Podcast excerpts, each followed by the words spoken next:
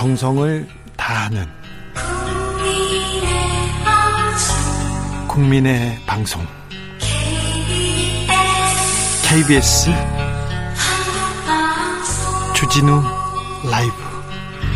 그냥 그렇다고요.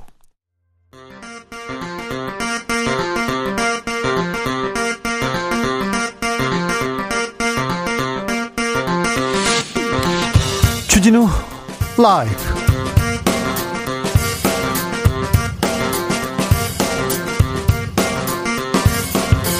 2020년 11월 23일 월요일입니다. 안녕하십니까? 주진우입니다.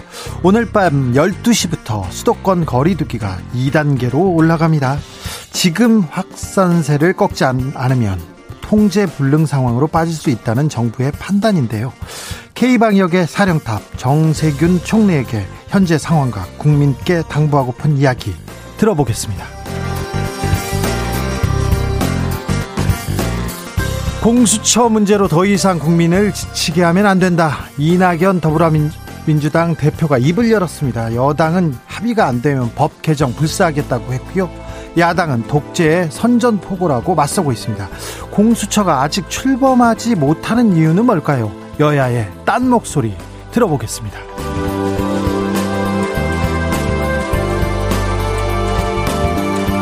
박근혜 정부 시절 대법원장이 청와대와 재판을 거래, 거래했던 전대미문의 사태, 사법농단 기억하십니까?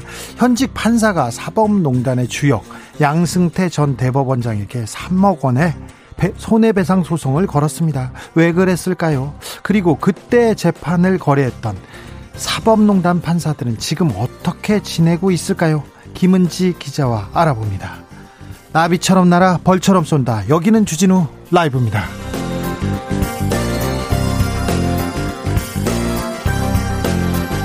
오늘도 자중자의 겸손하고 진정성 있게 여러분과 함께 하겠습니다. 날씨가 춥습니다. 코로나가 더 기승을 부리지 않을까 걱정입니다. 우리는 지금 가장 위험한 시기를 지나고 있습니다. 코로나 각별히 조심해야 됩니다. 오늘 밤 12시부터 수도권 거리두기 2단계로 격상되는 거 아시죠? 수능이 다가오면서 수험생들 있는 집 정말 걱정 많을 것 같은데요. 집에서도 마스크를 쓰고 조심조심 생활하고 있다고 하는데 걱정입니다. 응원합니다. 우리 고3들 그리고 재수생, 장수생 수험생들 이제 거의 다 왔습니다. 조금만 더 힘을 내주세요. 수험생 가족들 어머니들이 더 고생하시는데요. 힘내십시오. 시사 이슈 한 번에 정리하려고 주라이브 애청하는 수험생들 있다면서요. 많다면서요. 문자 주시면 응원해 드리겠습니다. 샵 9730 짧은 문자 50원 긴 문자는 100원 콩으로 보내시면 무료입니다. 그럼 오늘 순서 시작하겠습니다.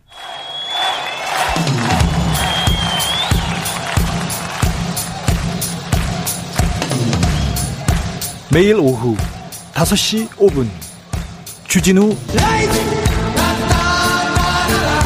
주진우 주진우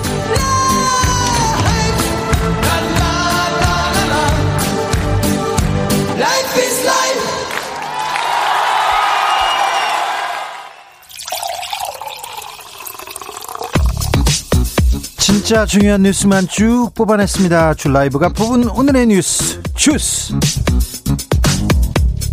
정상근 기자 어서 오세요. 안녕하십니까? 주말 잘 보내셨고요? 네, 잘 보내고 왔습니다. 오늘 자정부터 사회적 거리두기 2단계로 올라갑니다. 네, 그 1단계에서 1.5단계로 올라선 지도 채 일주일이 안 됐는데 오늘 자정, 그러니까 내일 0시를 기해서 수도권의 사회적 거리두기가 2단계로 높아집니다. 호남도 그렇죠? 네, 호남권의 거리두기 단계는 1.5단계로 상향이 되는데요. 네. 강화된 거리두기 단계는 오는 12월 7일까지 2주 동안 적용이 됩니다. 어, 최근 상황이 상당히 좋지 않은데요. 네. 이 최근 일주일간 이 수도권의 하루 평균 확진자가 아마 200명이 육박했을 것으로 추산이 되고 있습니다. 어, 바로 전주에 비해서 두 배 이상 늘어나는 이 폭발적인 증가세에 있고요. 어, 오늘 같은 경우에는 신규 확진자가 271명이고 국내 발생 신규 확진자는 255명으로 300명 10%로 떨어지긴 했지만 일요일에 좀 검사 건수가 많이 줄지 않았습니까? 그렇습니다. 주말이란 점이 있었고 또 그럼에도 불구하고 수도권의 경우에는 오늘도 오늘 기준으로도 200명이 넘게 나왔습니다. 이 추세로라면 다음 달에 신규 확진자가 폭발적으로 늘 수 있다고 얘기하더라고요. 네, 방역 당국은 이 추세대로라면 다음 달쯤 신규 확진자가 600명을 넘을 수도 있다라고 판단하고 있습니다. 2단계로 바뀝니다. 달, 뭐가 달라집니까? 네, 일단 이 클럽이나 감성 주점, 헌팅포차 같은 유흥 시설 다섯 종류가 집합 금지로 아예 문을 닫아야 됩니다. 아예 영업을 못 합니까? 네, 그리고 이 노래 연습장, 방문 판매 업체, 실내 스탠딩 공연장, 그리고 헬스장이나 당구장 같은 실내 체육 시설 등도 밤 9시까지만 운영을 할 수가 있고요. 원스트라이크 아웃제가 시행되면서 방역 수칙을 한 번이라도 어기면 바로 집합 금지 처분을 받습니다. 음식점도 9시 이후에는 영업을 못 하나요? 음, 영업을 할 수 있습니다. 다만 밤 9시 이후에는 포장이나 배달만 가능합니다. 어, 영업을 할 때도 좌석을 한 칸씩 띄우거나 칸막이를 설치를 해야 하고요. 카페 같은 경우에는 하루 종일 포장과 배달만 할 수 있습니다. 카페는 앉아서 먹는 건 안 되고 포장 배달만 가능하군요. 네, 앉아서 먹을 수 없습니다. 결혼식은 어떻게 됩니까? 네, 결혼식이나 장례식 같은 각종 모임이나 행사 인원은 100명으로 제한이 됩니다. 아, 그리고 종교 활동은 좌석 수의 20% 이내, 아, 그리고 학교는 이 전체 학생의 3분의 1 등교가 원칙이 돼 3분의 2까지 탄력적으로 운영할 수 있고요. 야구, 스포츠는요? 네, 한국 시리즈 경기 오늘 있고 내일 있는데요. 네. 어, 관중을 10%만 받을 수가 있습니다. 10%로 줄었습니까? 네, 내일부터는 10%가 됩니다. 네. 서울시는 천만 시민 멈춤 기간 선포했습니다. 네, 서울시는 오늘 이 정부의 방역 조치 2단계 상향과 함께 서울형 정민 방역을 시행하겠다라면서 어, 내일부터 연말까지 1천만 시민 긴급 멈춤 기간으로 선포를 했습니다. 어, 이 조치를 통해서 밤 10시 이후에는 대중교통 운행을 감축하기로 했고요. 이 지하철 막차 시간도 아예 11시로 땡기는 방안을 추진 중입니다. 서울 전역에서 10명 이상 집회도 내일 0시부터 추후 별도 공표 때까지 전면 금지가 됩니다. 이 수능은 물론이고 이 전국적인 이동이 이루어지는 이 대학별 논술 면접 시험을 대비해서 어, 특별 대책을 세우기로 했고요. 어, 이를 위해서 시교육청과 자치구가 함께하는 합동 테스크포스를 가동하고 이 단계별 특별 집중 방역을 벌이기로 했습니다. 4797님께서는 서울 사람은 아니지만 천만 시민 멈춘 기간 한다는데 출근이 멈춰지지 않는데 어떻게 멈출까요? 이렇게 우려하셨고요. 원희님께서는 친구들과도 당분간 약속 자제. 겉은 괜찮아 보여도 친구가 코로나 양성일 수 있습니다. 네, 그럴 수 있습니다. 그래서 어, 각별히 조심하셔야 됩니다. 잠시 후 2부에서 저희가 정세균 총리, K 방역의 사령탑이죠. 정세균 총리 그리고 김호란 교수에게 이 달라진 점들 그리고 어떻게 대응해야 되는지 자세히 물어보겠습니다. 25일 25일 민주노총이 총파업을 예고했습니다. 왜, 네. 왜 갑자기 총파업이랍니까? 네, 뭐 민주노총은 뭐 여러 가지 이제 전태일 3법이라든지 노동법 계약 저지 등을 내세우면서 총파업을 하겠다라는 입장인데 어, 많이 우려가 되고 있습니다. 네, 걱정이네요. 네. 어, 민주노총은 이 파업 자체는 일손을 놓는 것인 만큼 감염에 영향이 없고 또 집회는 방역 수칙을 지키면서 하겠다라는 설명을 덧붙였는데요. 어, 그러면서 전국 총파업이긴 하지만 집회는 각 지역별로 분산하는 만큼 이 대규모 인원이 모이지 않는다라면서 국회 앞에서 하는 총력 투쟁도 2단계 모임 기준인 100인 이하에 맞춰서 진행할 것이다. 라고 설명했습니다. 하지만 아까 말씀드렸듯이 서울시는 내일부터 10인 이상 집회가 금지가 됩니다. 어, 이 조치 이후에 민주노총이 뭐 철회하겠다라는 입장이 나오지는 않았는데요. 어, 그리고 설령 기준에 맞춘다 한들 굳이 이 시기에 집회를 해야 하느냐 좀 이런 비판도 많습니다. 정치권도 일제히 우려를 나타냈는데요. 이 김종인 국민의힘 비상대책위원장은 국민 안전을 위해 강도 높은 방역이 필요할 것으로 생각한다라고 말했고요. 어, 이낙연 더불어민주당 대표도 이 국민의 걱정을 감안해서 집회 자제에 현명한 결단을 해주길 바란다라고 말했습니다. 네. 네. 경찰은 집회 및 시위에 관한 법률과 방역 기준을 위반하면 엄정 조치할 예정이다라고 밝혔습니다. 이런 엄중한 시기에 파업을 한다고 합니다. 좀 걱정이 됩니다. 국민이 우려하고 있다는 좀, 좀 알아주십시오. 민주노총도. 그런데 민주노총 건설노조 간부들이 오늘, 네. 오늘입니다. 이낙연 민주당 대표 사무실을 점거해서 농성 돌입했어요. 네, 중대재해기업처벌법 제정을 촉구하고 있습니다. 네. 아, 그러면서 이낙연 대표 사무실을 포함해서 전국 곳곳에 민주당 사무실에 점거를 해서 농성에 들어갔는데요. 아, 이들은 민주당이 중대재해기업처벌법 제정을 당론으로 채택해야 한다라면서 이낙연 대표 등의 면담을 요구를 하고 있습니다. 어, 중대재해기업처벌법은 이 노동자 사망사고 등 중대재해가 발생할 경우 이 사업주와 경영 책임자, 기업을 처벌할 수 있도록 하는 것으로 이 노동계는 후진국형 산업재해 근절을 위해서 이 법의 제정이 시급하다 이렇게 주장하고 있습니다. 정치권에서도 다 뭐 주장하고 있어요. 도입하자고 얘기하고 있습니다. 네, 사실 민주당도 이 중대재해기업법 어, 제정에는 제정을 추진한다라는 입장이긴 한데 아, 일정상 이번 정기국회에는 처리가 불가능하다라는 입장이고 또 50인 미만 사업장은 법 적용 유예 기간을 두자라는 얘기가 나오고. 나오고 있어서 반발이 나오고 있습니다. 당내 온도 차는 조금 있더라고요. 네네. 어, 그런데 이 이낙연 대표 면담을 요구했는데요. 이낙연 대표가 현재 자가격리 중인 상황입니다. 아, 지난 19일 저녁에 지인 모임에서 만난 참석자가 코로나19 양성 판정을 받았는데 아, 이낙연 대표는 검사 결과 음성 판정을 받기는 했지만 12월 3일까지 자가격리할 예정입니다. 네. 우려가 되는데 노조의 파업 우려가 되는데 파업을 뭐 반대하는 건 아닙니다. 그런데 지금 이 상황에서는 국민들의 우려가 크다는 것도 좀 명심해 주십시오.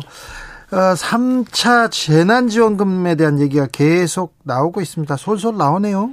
네, 코로나19로 사회적 거리두기가 2단계로 도입하게 되면서 자영업자를 비롯한 이 서민 경제에 또다시 타격이 가해질 수밖에 없는 상황인데요. 어, 이에 정치권에서 3차 재난지원금 얘기가 나오고 있습니다. 어, 김종인 국민의힘 비상대책위원장이 이 내년도 본 예산에 3차 재난지원금 관련 예산을 담아야 한다 이렇게 주장을 했는데요. 오늘 국회에서 열린 비상대책위원회에서 이 벌써부터 3차 재난지원금 문제가 거론되고 있다라면서 이 12월에 예산을 통과시키고 1월에 모양산업계 추경 문제가 거론되면 이 정부 신뢰도에 문제가 있는 것이다라고 말했습니다. 이재명 경기도지사 제일 먼저 얘기하지 않았나요? 네, 앞서 페이스북을 통해서 관련된 입장을 밝혔는데요. 이 3차 재난지원금은 반드시 소멸성 지역 화폐로 전 국민에게 지급해야 한다라고 말을 했습니다. 어, 정부의 1차 재난지원금 그리고 2차 재난지원금이 경제 활성화 효과에서 이 통계적으로나 체감상으로 큰 차이가 있었다라고 말하면서 전 국민 지급을 주장했습니다. 네. 공수처법 개정 여권에서 추진하고 있는데요. 오늘 여야 원내대표 회담이 있었어요? 네, 그렇습니다. 어, 그 공수처장 후보 추천위원회가 무산된 이후 이 더불어민주당은 법을 바꿔서라도 공수처를 출범하겠다라는 입장을 수차례 밝혔습니다. 이 공수처장의 정치적 중립을 위해서 그 야당의 반대 권리를 보장을 했는데 어, 국민의힘이 아예 이 공수처 출범을 막겠다라는 태도를 보이고 있다는 것이 어, 더불어민주당 측의 주장입니다. 반면에 국민의힘은 법을 바꿔서 이 공수처를 통과시키겠다라는 것은 독재다라고 주장하면서 이 국민적 저항에 직면할 것이다라고 경고를 했습니다.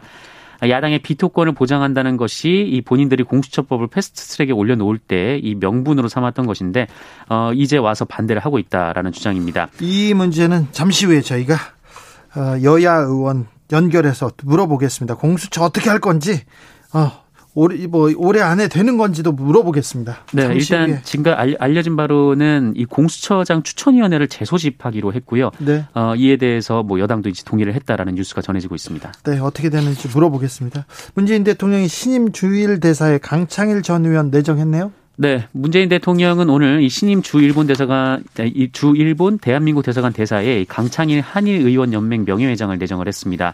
아, 강창일 내정자는 일본 동경대학교에서 석박사 학위를 받고 오랫동안 일본에서 연구를 했던 일본통으로 평가를 받고 있습니다. 어, 언론에 따르면 청와대 관계자는 이번에 일본의 내, 새로운 내각이 출범함에 따라서 한일 관계를 풀어보겠다는 대통령 의지가 반영된 인사라고 밝혔습니다. 그렇죠. 뭐 사람을 새로 보내고 우리가 의지가 있다. 그래서 어, 이 사람하고 얘기해 주세요. 이렇게 얘기하면 또좀 쇄신하려고 의지가 있는 걸 보여주는 거죠. 어, 우린 노력하고 있는데 일본이 어찌 반응하는지 지켜보겠습니다. 네. 내년부터는 30인 이상 기업도 공휴일을 유급 휴일로 운영하게 된다고요. 네. 이 말이 무슨 얘기냐면요. 빨간 날인데 30인 이, 이하의 중소기업 작은 기업들은 빨간 날이어도 그냥 일하는 데가 많거든요. 네. 공휴일이어도. 어, 의무적으로 쉴 필요가 없었습니다. 네. 이런 기업들 같은 경우에는 뭐 이전에는 이제 공무원들만 대상으로 했던 휴일이 바로 공휴일이었는데요. 네. 어, 그런데 작년부터 300인 이상 사업장 그리고 올해는 어, 올, 어, 내년 1월 1일부터죠. 그러니까 내년부터는 네. 30인 이상 300인 미만 사업장으로 이 공휴일이 확대가 됩니다. 그래서 어, 휴식을 취해야 되고요. 이 만약에 일을 할 경우에는 휴일 수당이 적용이 돼야 됩니다. 어, 총 10만 4천여 곳에 달하고요. 그 이들 사업장은 관공서 공휴일에 근로자를 쉬게 할 경우 말씀드린 대로 이제 그 가산 수단 등을 추가로 지급해야 됩니다. 예. 어, 한편 그 하지만 이 5인 미만 사업장 같은 경우에는 이 관공서 공휴일 적용 대상에서 제외가 되는데요. 이 내년에는 30인에서 30인 이하 5명 이상 이 사업장에도 적용이 되는데 5인 미만은 계속 제외가 되고 있어가지고 여기에 대한 우려가 나오고 있는 상황입니다. 네, 전태일 3법 이 문제 개선해야 된다는 얘기 계속 나오고 있죠. 네네. 전두환 씨 동상을 훼손한 사람이 있었어요. 목을 어떻게 톱으로 자르려고 했던 사람인데 그 50대 남성이 잡혔는데 구속됐네요. 네, 충북 청주시에 소재한 옛 대통령 별장인 청남대 안에 있는 이 전두환 씨 동상이 있는데요. 아, 지난 19일에 이 동상의 목 부분이 줄톱으로 3분의 2가량 훼손되는 사건이 발생을 했습니다. 50살 어, A씨가 가방에 숨겨온 쇠톱으로 어, 동상을 훼손한 것으로 드러났는데 아, 법원이 지난 금요일 이 남성이 증거를 훼손할 우려가 있다면서 구속을 했습니다. 네. 어, 그러자 5.18 기념재단 기념재단 등 이 5.18 관련 단체들이 오늘 성명을 내고 충북도지사와 상당경찰서에 무리한 구속 수사를 규탄한다라고 밝혔습니다. 아, 이들은 이 전두환 동상을 존치하는 것에 동조하는 것은 잘못된 역사를 만든 군사반란 속의 전두환 일당을 옹호하는 것과 다르지 않다라고 주장했습니다. 구속됐습니다. 네. 이렇게 구속 이, 이, 이 정도면 구속됩니다. 구속됩니다. 뭐 5.18 기념재단과 어, 관련 단체들은 안타까울 수 있으나 네 구속됩니다. 앞으로 어, 성관계 촬영뿐만 아니라 녹음도 처벌받게 된다는 그런 소식이 들어와 있습니다. 네, 뭐 당연히 타인의 동의 없이 촬영이나 녹음을 하는 것은 문제가 있는데 예. 어, 그럼에도 이 법안을 둘러싼 논란이 이어지고 있습니다. 큰 논란입니다. 네, 해당 법안은 더불어민주당 강선우 의원이 발의한 이 성폭력 범죄 처벌 등에 관한 특례법 일부 개정안입니다. 이 성관계를 음성 녹음하는 행위도 영상이나 사진을 촬영하는 것과 마찬가지로 성범죄로 규정해서 처벌할 수 있도록 하겠다라는 취지인데 예. 어, 현행 법 체계에서는 상대의 동의 없이 녹음을 했다가 그 유포 피해 등이 발생해도 이 성폭력 범죄 처벌법이 아니라 이 형법상 명예훼손 또는 정보통신망법상 명예훼손으로 처벌이 됩니다. 처벌이 그 극히 좀 낮아요. 네, 형량보다. 형량이 좀 낮아서 이를 개선하겠다라는 건데요. 네. 어 그런데 이 개정안이 나오자 그 일각에서는 이 성관계를 녹음할 수 있게 내버려두면 이로 인한 성범죄 피해자가 생길 것이 분명하다라며 환영을 하고 있습니다. 예. 아, 반면 다른 일각에서는 이 다 누군가 이 성관계 후 아기를 가지고 일관된 진술로 성범죄를 당했다고 고소하면 이를 막을 현실적인 방법이 있나라고 주장하고 있는 상황입니다. 네. 어, 큰 논란이 되고 있는데 빨리 그 법이 조금 좀 정교하게 만들어져서 이런 논란도 좀 사그라졌으면 합니다. 주스 정상근 기자 함께했습니다. 감사합니다. 고맙습니다. 똘똘이님께서 민주노총의 파업 파업도 설득력이 있어야 하지 않겠습니까? 지금 때가 어느 텐데 나라가 뭉쳐서 뭐좀 방법을 좀 바꿔보십시오. 그래야 설득력이 있겠습니다 하는 생각인데 좀 민주노총에 대한 우려와 좀 걱정 뭐 또 뭐 애정도 있는 분 같습니다. 온유정님께서는 추워요. 몸도 춥고 마음도 춥고 장사도 안 되고 정치는 누굴 위해서 하는 건가요? 어려울 때 정치는 실종되고 코로나만 늘어나고 서민들은 어찌 살까 막막합니다. 네, 서민들은 어찌 살까 막막합니다. 6300님 한국 시리즈의 심판진, 덕아웃, 선수진, 주루 코치들, 관중 일부 코 내놓고 있는 사람들 너무 많아 걱정입니다. 고척동은 시설 관리만 한다고 그러고 야간에 KBO와 두산구당은 연결이 안 되고 서울시는 관할이 아니라네요. 이렇게 무심해도 됩니까? 이렇게 얘기하셨는데 어, 진짜 야구 팬이신 것 같은데 한국 시리즈 마지막이니까 조금 방역에도 조금 어, 주의를 기울여야 됩니다. 그래서 마지막까지 좀 며칠 며칠 안 남았지 않습니까? 몇 게임 안 남았으니 좀 방역 좀 코로나 방역 좀 신경 써주셨으면 합니다. 교통정보 알아보겠습니다. 정현정 씨. 주진우 라이브.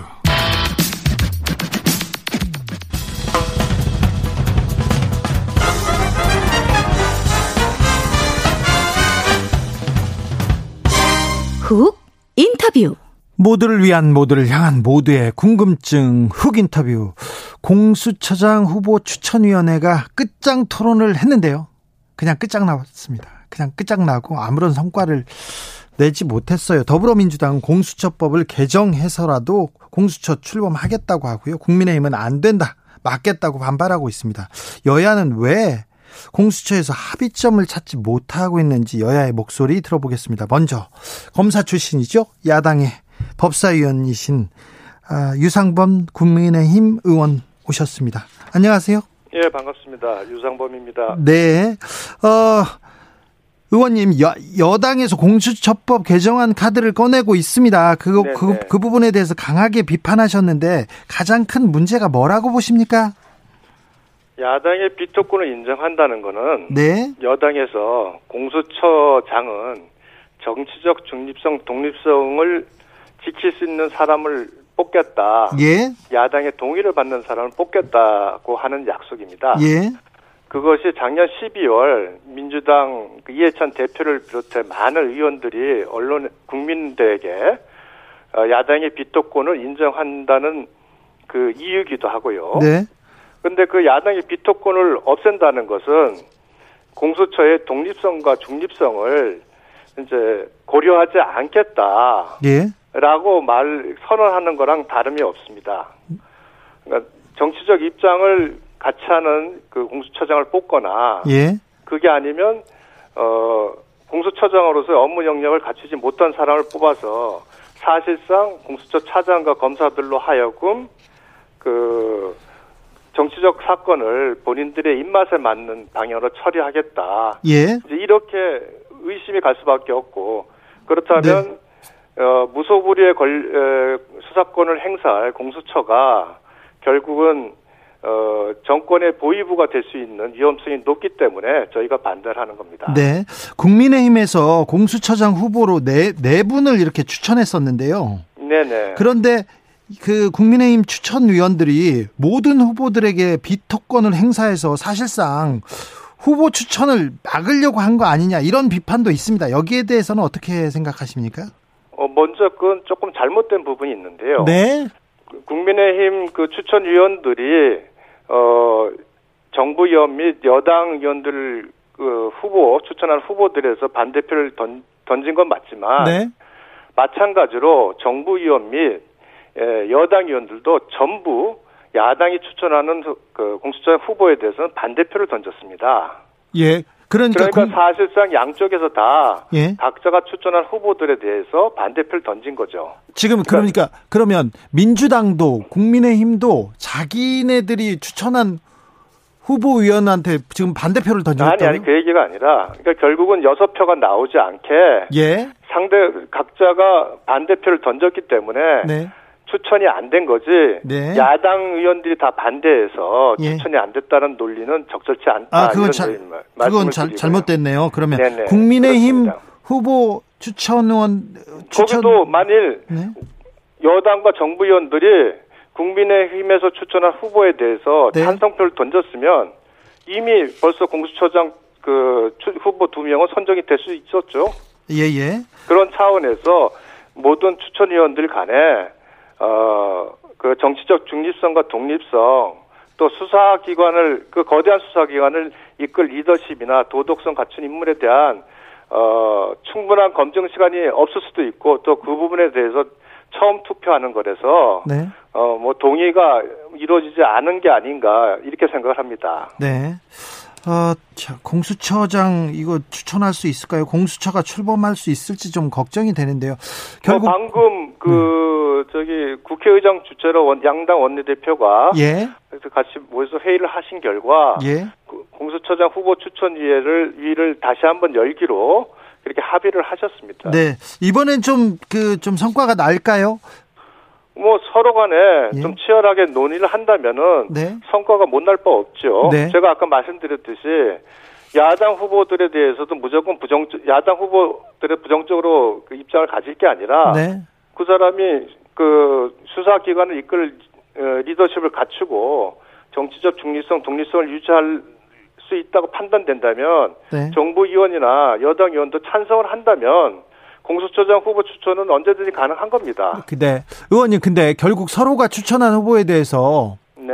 비토권을 던지면 공수처장 후보 추천은 좀 어렵죠.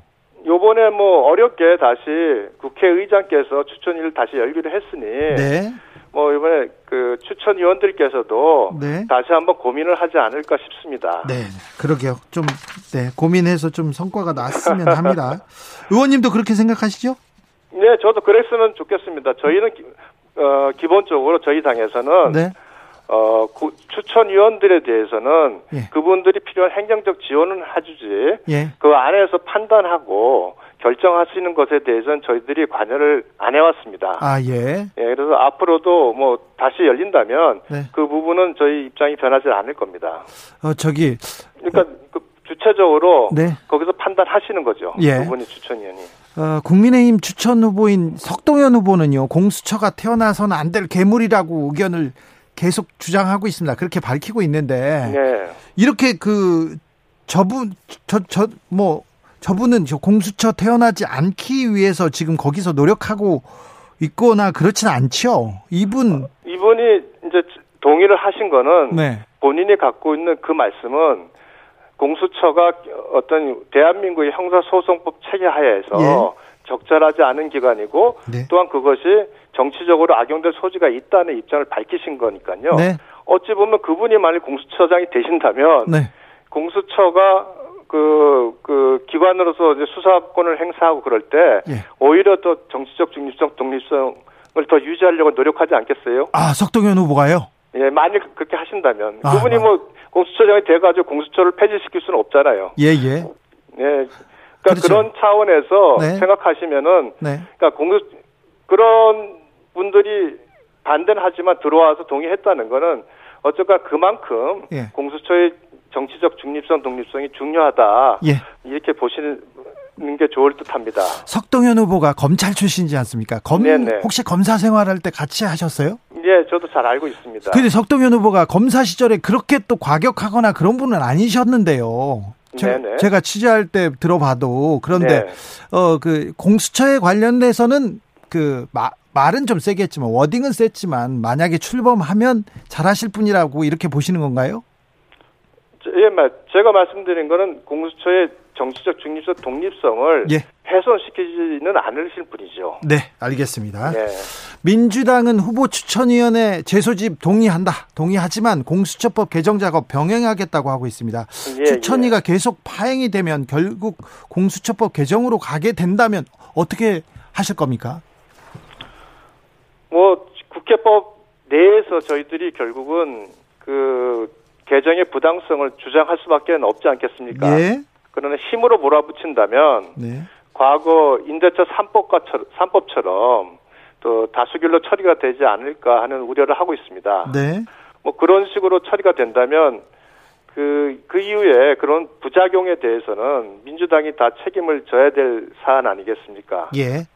어, 무엇보다도 공수처가 가지고 있는 그 위험성을 이렇게 지속적으로 경고한다면 민주당에서도 그것이 갖고 있는 게 단순히 정치적 이유가 아니라 예.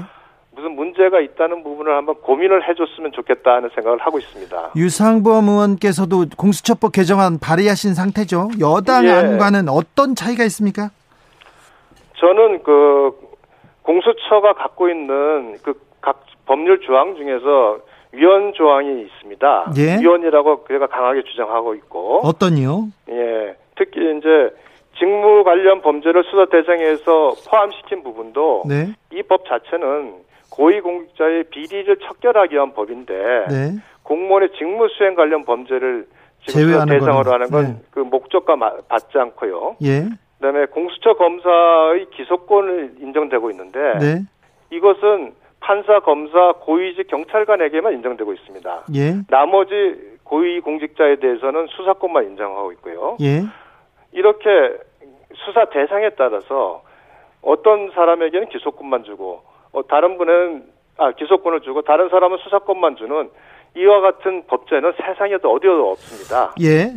뭐 이런 부분이 있고요. 범죄 수사 강제 이첩권이라는 것도 어, 검찰이나 경찰은 헌법 에 근거해서 만들어진 기관이고 지금 공수처는 헌법에 근거하지 않은 법률상 기관입니다. 그런 법률상 기관이 그 검찰과 경찰 등의 그 사건을 강제로 이첩받는 것도 그 헌법적 원체, 원리에서 보면 맞지를 않습니다.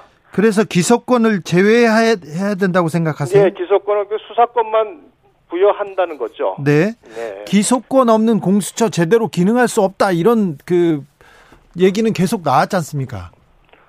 어 수사권만 가지고 있어도 네. 고위 공직자들에게는 굉장히 부담이 되고요. 네. 고위 공직자가 수사 대상이 되는 것만으로도 네. 사실상 그 사회적 평판이나 뭐 이런 모든 명, 그 사회적 지위를 잃을 수 있습니다. 기소 여부와 관계없이. 예.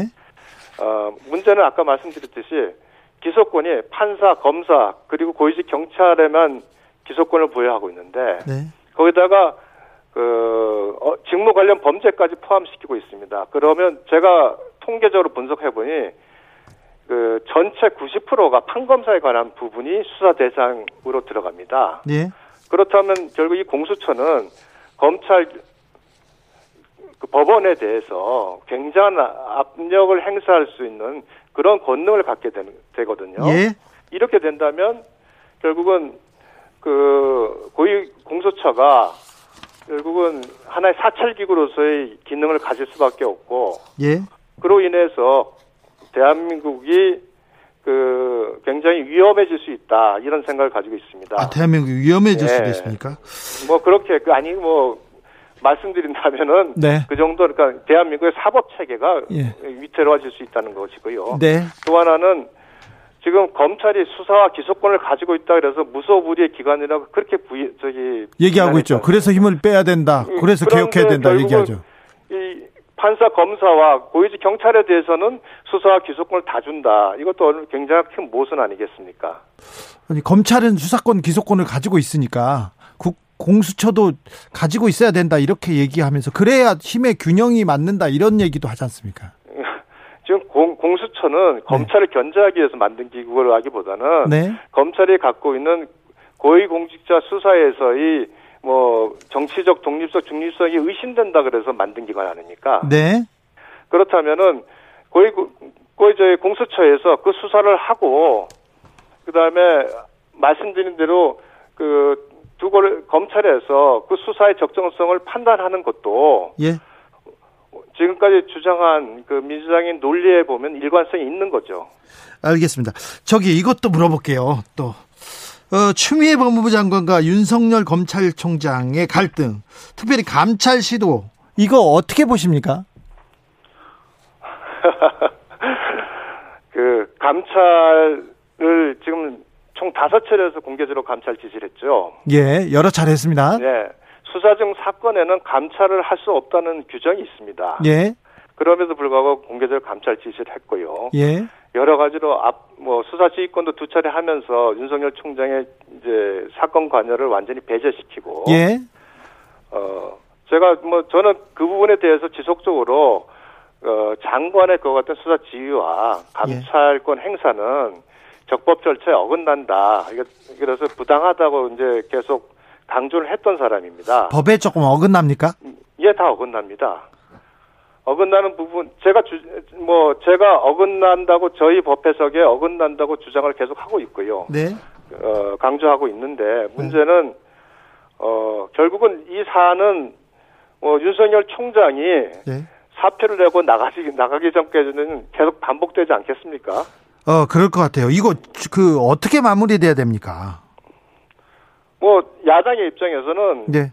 그 우선 조자령 한칼 쓰듯이 수사지휘권이나 기소권을 아 이제 감찰권을 이렇게 무작위로 지금 행사하면서 국, 국가적으로 굉장히 혼란을 야기하는 법무부 장관을 이제는 그 문재인 대통령께서 정리를 해주시는 게 네. 어, 그 어떤 우리나라 사법 질서 차원에서도 네. 맞지 않냐 이렇게 생각을 하고 있고요. 오늘 본 보도에 보니까 법조 기자들 대부분이 네.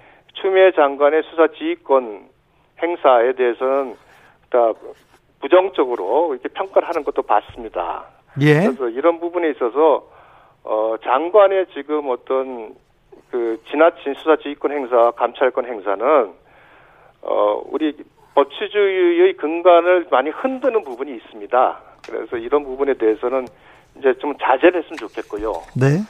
뭐 대통령께서 신속히 어떤 결정을 해줬으면 좋겠다 하는 마음입니다. 네, 대통령께서 결정을 안 하실 것 같은데. 자, 의원님, 네. 검찰 개혁은 필요하죠? 네, 인정합니다. 그렇습니까? 저도 그럼, 주장을 했고요. 네, 그러면 어떻게 검찰 개혁을 해야 됩니까?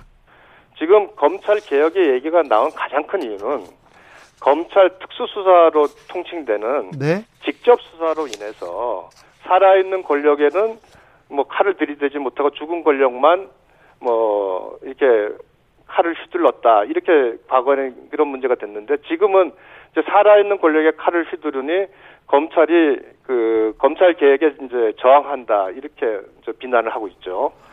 저는 그 검찰 개혁은 기본적으로 검찰이 일차적으로 직접 수사의 총량을 줄이는 겁니다.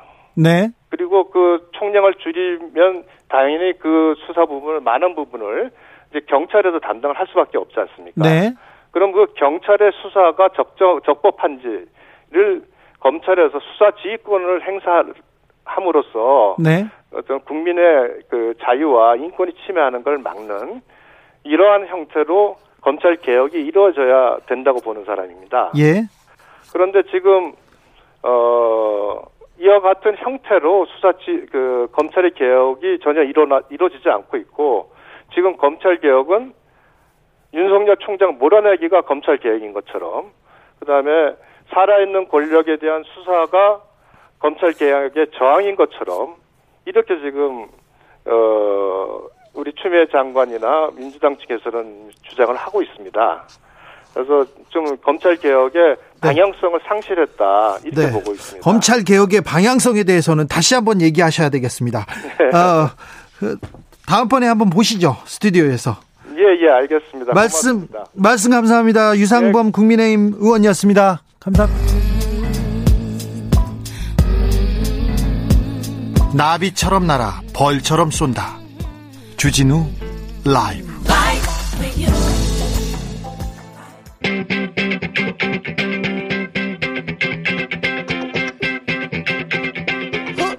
국회 할 말 있습니까? 국회의원한테 민원 넣고 싶으세요?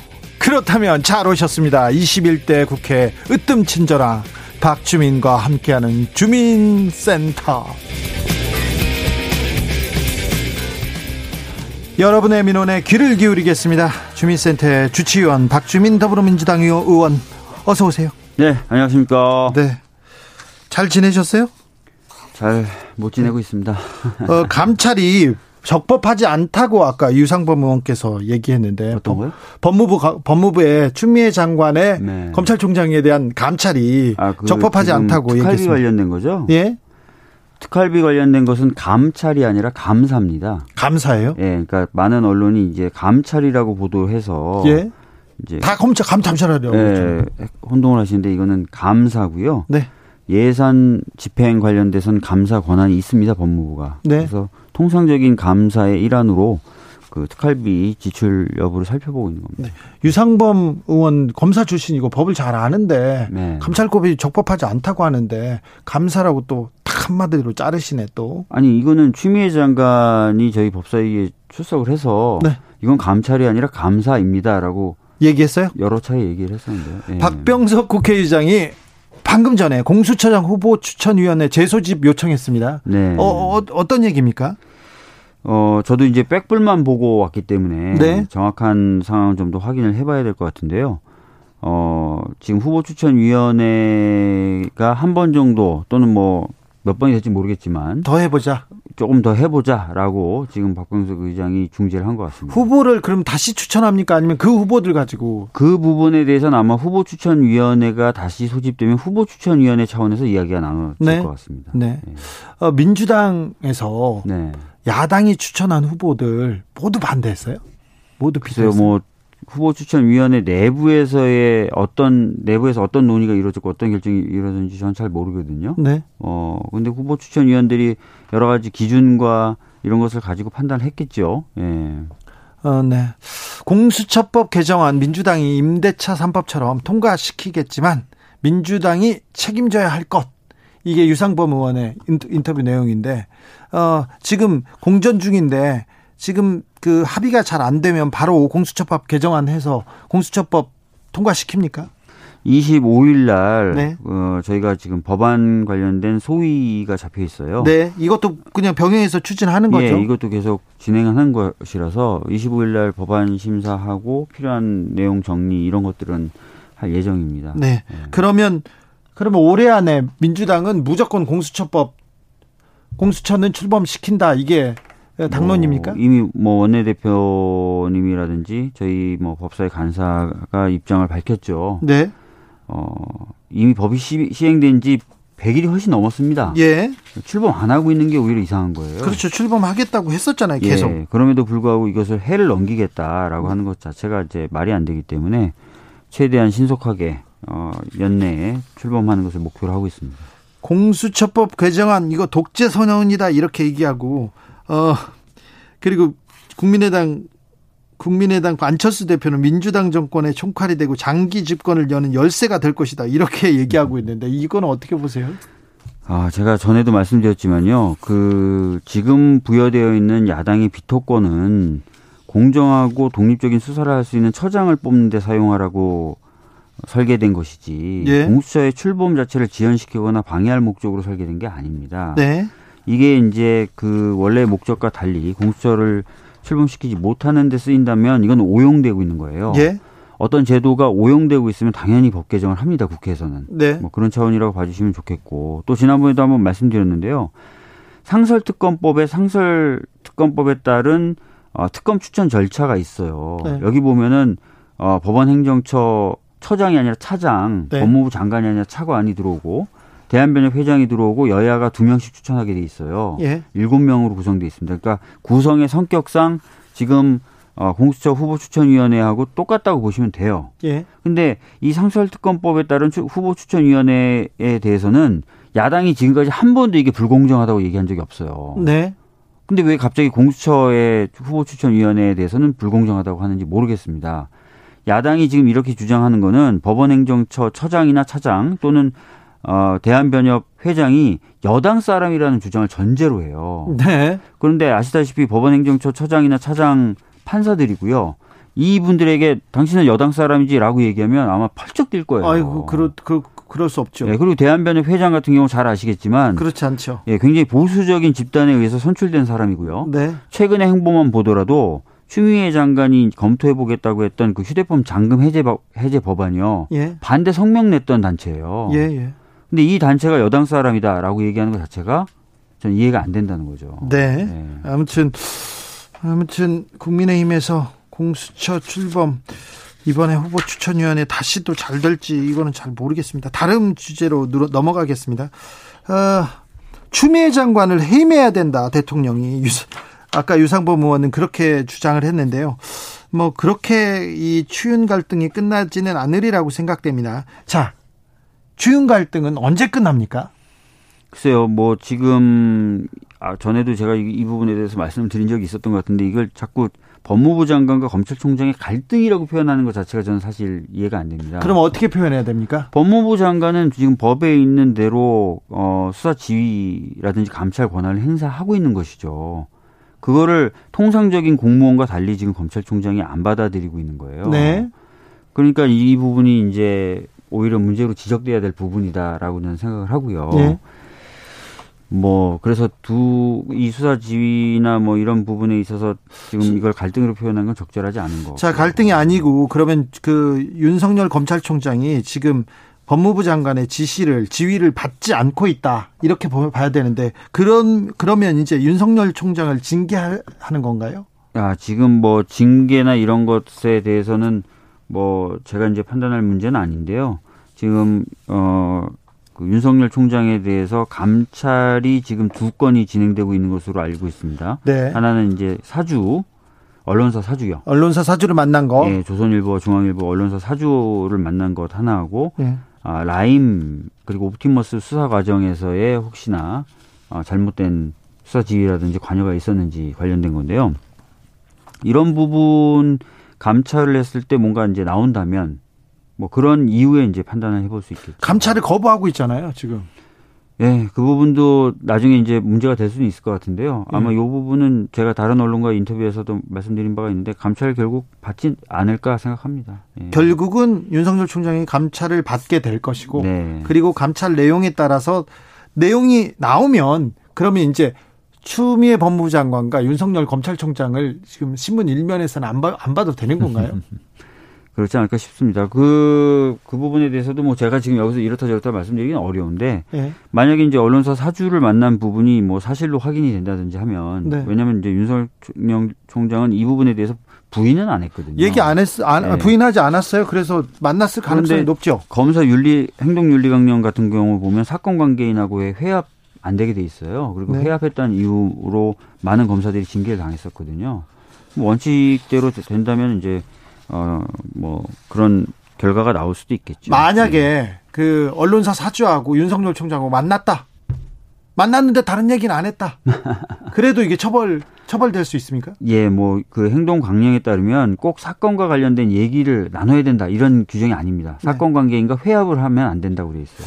결혼식장이나 장례식장에서 지나가다 만나면요. 음. 사건 관계인하고 만나면 인사를 했으면 그것도 안 됩니까? 이런 그런 걸 전제로 한 건 아니에요. 예. 그런데 이제 기억해 두셔야 될 사례가 있는데요. 예전에 이제 힐러리 클린턴이 국무부 장관일 때 개인 메일 계정을 이용해서 예. 이제 어떤 정보가 담긴 메일을 보냈었다. 그래서 이메일 게이트라는 게 한번 터진 적이 예. 있었어요. 예.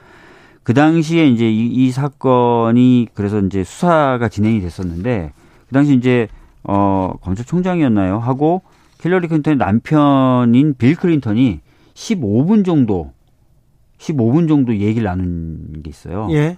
근데 이게 이게 문제가 돼 가지고 굉장히 크게 어그 이슈가 됐었고요. 예. 뭐 감찰이 진행됐었고 뭐 의회에 출석해서 어, 해명도 하고 뭐 이런 전례가 있었습니다. 네. 네. 자, 어떻게 되는지 감찰을 지켜보죠. 네. 이거 물어보고 싶은데요. 중대재해기업처벌법. 네. 민주당 입장 좀 정해졌습니까? 어, 지금 아무래도 중대재해기업처벌법 쪽으로 어, 무게를 실어서 가지 않을까 이렇게 생각, 생각이 되고요. 아니, 그쵸. 네. 이거는 공약과도 같지 않았나요? 민주당이 계속 주장해 온 바 아닌가요? 음, 정확히 말씀드리면 이제 이낙연 대표님이 이제 당 대표 경선 시에 이제 계속 얘기를 하셨었고. 예. 어, 대표 연설. 의회에서 하는 대표, 당 대표 네. 연설에서도 이제 중대재해기업처벌법을 강조하신 바가 있죠. 박주민 의원도 이거 주장하지 않았습니까? 20대부터 이 법안 계속 주장했죠. 그런데 왜 안 통과가 안 돼요? 아, 지금 사실은 이제 그 발의 단계고 이제 논의를 해야 되는 상황이고요. 네. 논의를 할 때 그러면 중대재해기업처벌법에 힘을 실어서 논의를 할 것이냐, 네. 산안법 개정으로 갈 것이냐 이런 게 계속 논란이 되어 왔었는데 네. 아, 최근에 어, 저희 당도 이제 중대재해기업처벌법 쪽으로 예. 예, 그렇게 정리가 가닥이 잡히는 것 같습니다. 가닥이 잡혔는데 왜 이걸 바로 추진하지 못하고 통과를 못 시키는 걸 보면 지금 이제 법사위 법안 심사 노 일정이 아직 안 잡혔습니다. 이제 이제 25일에 잡히는 겁니다. 네. 네. 약간 미온적으로 보여요 민주당의 태도가. 뭐 네. 그런 비판을 받을 수 있겠죠. 네. 네. 그런 비판이 있습니다. 있다는 것도 알아주시고 네. 민노총이 지금 이 이그 어, 위중한 사항에 총파업하겠다고 하는 거 아닙니까? 가장 네. 큰것 중에 하나가 중대재해기업처벌법도 얘기하고요. 네. 전태일 3법 얘기하고 있지 네. 않습니까? 네. 민주당이 좀 더 적극적으로 나서야 되는 거 아닌가 그런 생각합니다. 네, 산업재해로 인한 사회적 그 피해와 손해가 막심하고요. 네. 또 무엇보다도 생명이 굉장히 중요하지 않습니까? 네. 그래서 저는 좀 더 전향적이고 적극적인 태도를 보일 필요가 있다고 생각합니다. 예. 4733님께서 박주민 의원께 한 가지 제안하겠습니다. 공수처장 선출 관련해서 2인이 비토하는 경우 불가에 대한 대안으로 선거에서 결선 투표제를 행하는 방식과 유사한 방법을 위반하면 크게 문제를 야기하지 않고서도 할 수 있지 않나 생각됩니다. 국민이 네. 어, 저희 정치자가 고민하다가 자기가 음. 아이디어를 내고 있습니다. 김도원님께서는 네. 주 기자님 박 의원님한테 담배 좀 끊으라고 금연하라고 좀 얘기 좀 했어요. 네, 혼자서 담배 피우는 모습이 안타까워서 얘기합니다. 네. 어디서 보셨나 보네. 네. 네. 좀 줄여요. 네. 알겠습니다. 네. 주민센터 박주민 의원과 함께했습니다. 감사합니다. 예, 감사합니다. 멀티 사이트의 A Better Day 들으면서 저는 잠시 쉬었다가 6시에 돌아오겠습니다. 정세균 총리의 아주 중요한 메시지가 있습니다. 기대해 주십시오.